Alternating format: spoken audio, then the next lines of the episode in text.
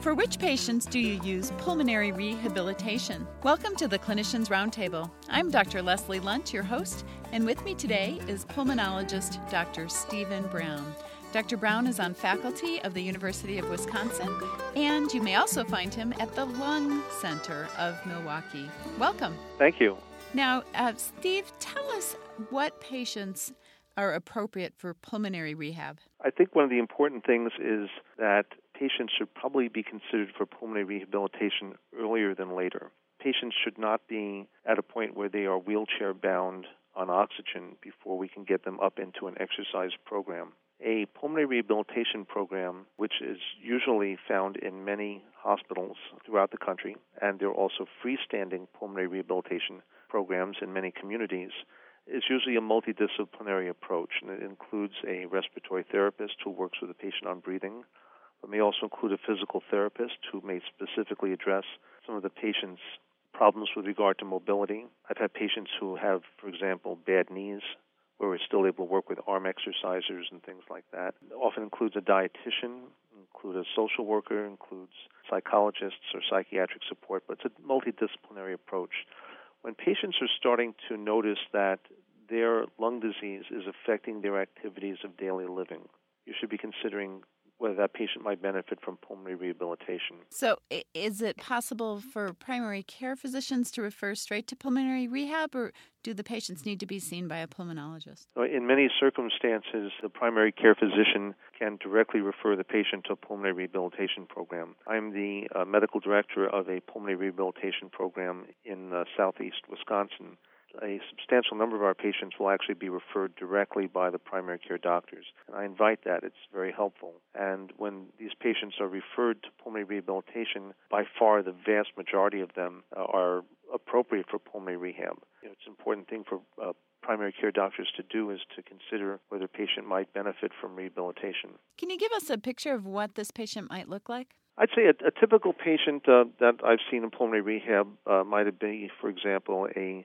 a 70 year old woman uh, who's been smoking about a pack a day for the past 40 years. And she may even have quit smoking about five years ago, but she notes that she's really uh, huffing and puffing around the house, and she's not able to do things that she'd like to do. Uh, and there are many activities that really become major projects for people with COPD carrying groceries in from the car. One particular woman who I saw recently uh, had to climb about 15 stairs to uh, carry a laundry basket up from the basement. And it was a chore for her. Matter of fact, when I'm asking these patients about some of their activities, one of the questions I'll ask is, how many stairs do you have to climb from the basement to the, you know, first landing? And those patients invariably tell me the exact number of stairs instantly. They say it's 12 stairs. Uh-huh. And the reason they tell me exactly the number of stairs is because they're counting them every step of the way. Thank God I've got healthy lungs.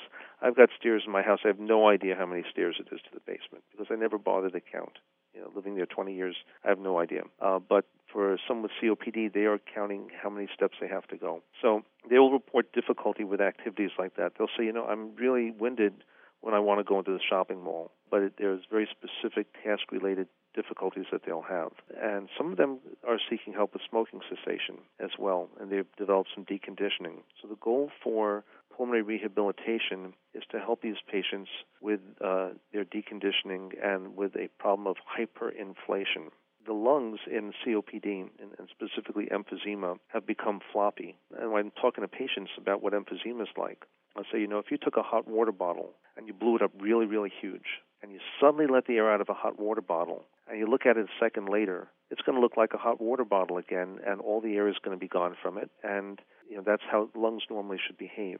Now, if on the other hand I took a beach ball and I inflated it completely, and I cut the valve off a, a beach ball so that the air could leave the beach ball quickly. Well, if you looked at a beach ball a second later, it's not going to fully deflate. And as a matter of fact, if I want to get all the air out of a beach ball, even if I cut the valve off of it, I'd have to squeeze the beach ball to get all the air out of it. And that's how the airways of someone with emphysema behave. And they walk around with lungs which they can't totally empty their air. And if you're breathing rapidly, if you're exercising, and you're not able to exhale the last breath completely, that air is going to stack up. And eventually you're going to get to a point of such hyperinflation of the lungs, a condition which we refer to as dynamic hyperinflation, where you just can't do it anymore because your diaphragm is down, you know, in your pelvis. Mm-hmm. And then you have to stop what you're doing. So pulmonary rehabilitation helps these people to pace themselves. It helps them to do activities such as pursed lip breathing and diaphragmatic breathing and abdominal control of their breathing so that they can do more for themselves and they don't get winded. They don't get the sense of breathlessness that occurs. So, how long are people typically in a pulmonary rehab program? Typical pulmonary rehab program, people go about three times a week, anywhere from two to three times a week, anywhere from about six to 12 weeks.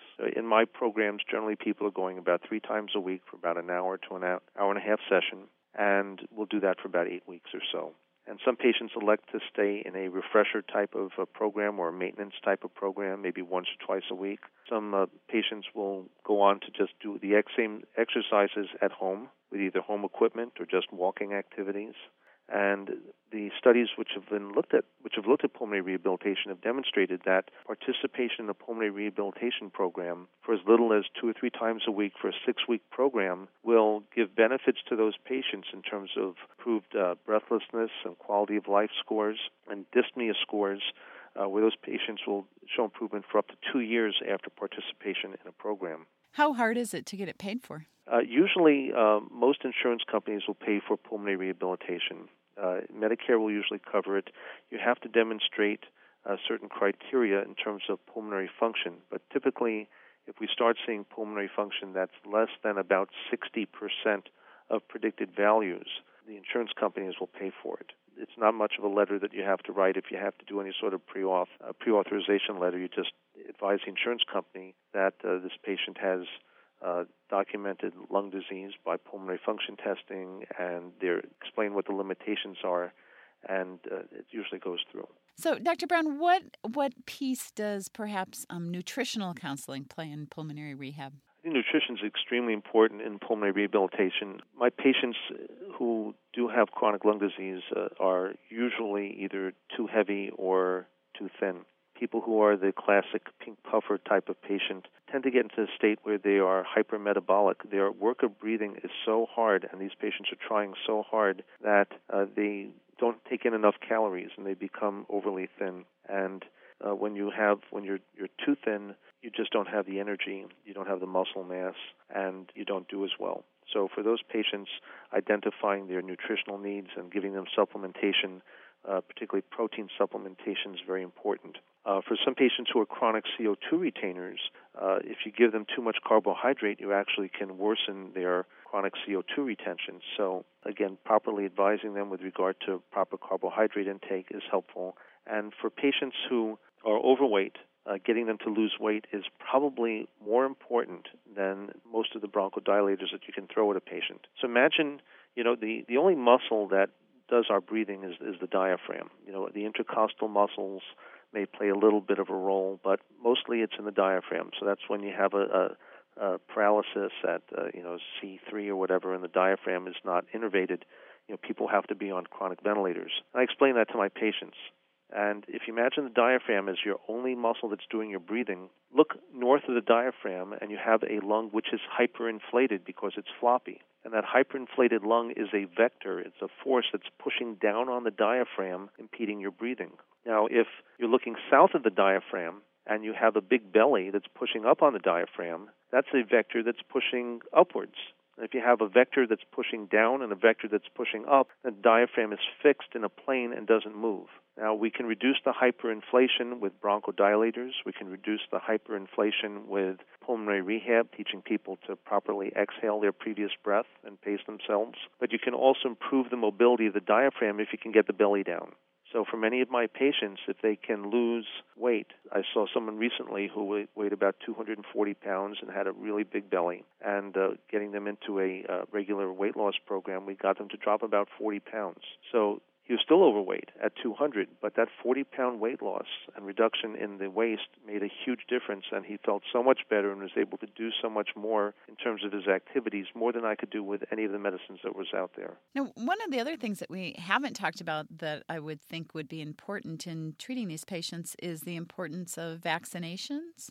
Yes, that's very important. Patients uh, who have uh, COPD, as well as other chronic lung diseases, should get an annual immunization for influenza. So every October or so, we give them their annual flu shot. Pneumovax is the other immunization that we give. That's the um, for pneumococcal vaccine. The Pneumovax is a vaccination against proteins which surround the capsule of the pneumococcus. It's not a live uh, bacteria. It's not a live virus. Patients are sometimes worried about that. And we explain to them that we are immunizing them against the capsule around the pneumococcus. Strep pneumonia is the organism which is most likely to kill people of the bacteria. Pneumovax does not prevent pneumonia. The pneumonia shot does not prevent pneumonia. It does not prevent pneumonia due to organisms other than strep and doesn't even prevent strep pneumonia. But if you get strep pneumonia, Pneumovax uh, greatly reduces the likelihood that you will die from it. So it prevents the serious complications. And uh, typically in my practice, I will give Pneumovax um, about every six years or so under the age of 80. And, and since Pneumovax tends to lose its uh, efficacy, uh, in older patients, I'll give it about every five years. And I'll even use that to kind of encourage my patients a little bit. If they're 70 years old, I'll tell them, okay, I need to give you a pneumonia shot every five or six years for the next 30 years. they like that. I bet they do. Now, in terms of the long term management of these people, do prophylactic antibiotics have any place? Prophylactic antibiotics probably have very limited role in COPD.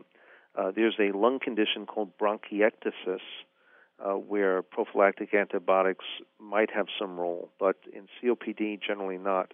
If you give prophylactic antibiotics or you give too many antibiotics in COPD, you can actually cause bacterial resistance to occur.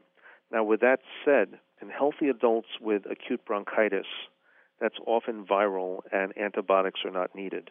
However, in COPD, when they get bronchitis, when they get acute exacerbation of chronic bronchitis, the vast majority of those patients will actually have a bacterial etiology. And it's incumbent upon us to treat them with antibiotics. So when they do get sick, they should be treated empirically. The organisms that we worry about in acute exacerbation of chronic bronchitis include strep pneumonia and Haemophilus influenza, which is about 40%, and Moraxella catarrhalis, in addition to some other organisms.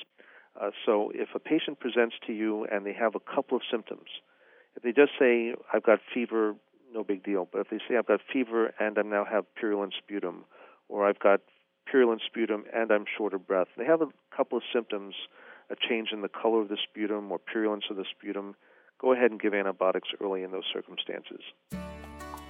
I want to thank our guest today, Dr. Stephen Brown. We have been discussing the long term treatment of COPD.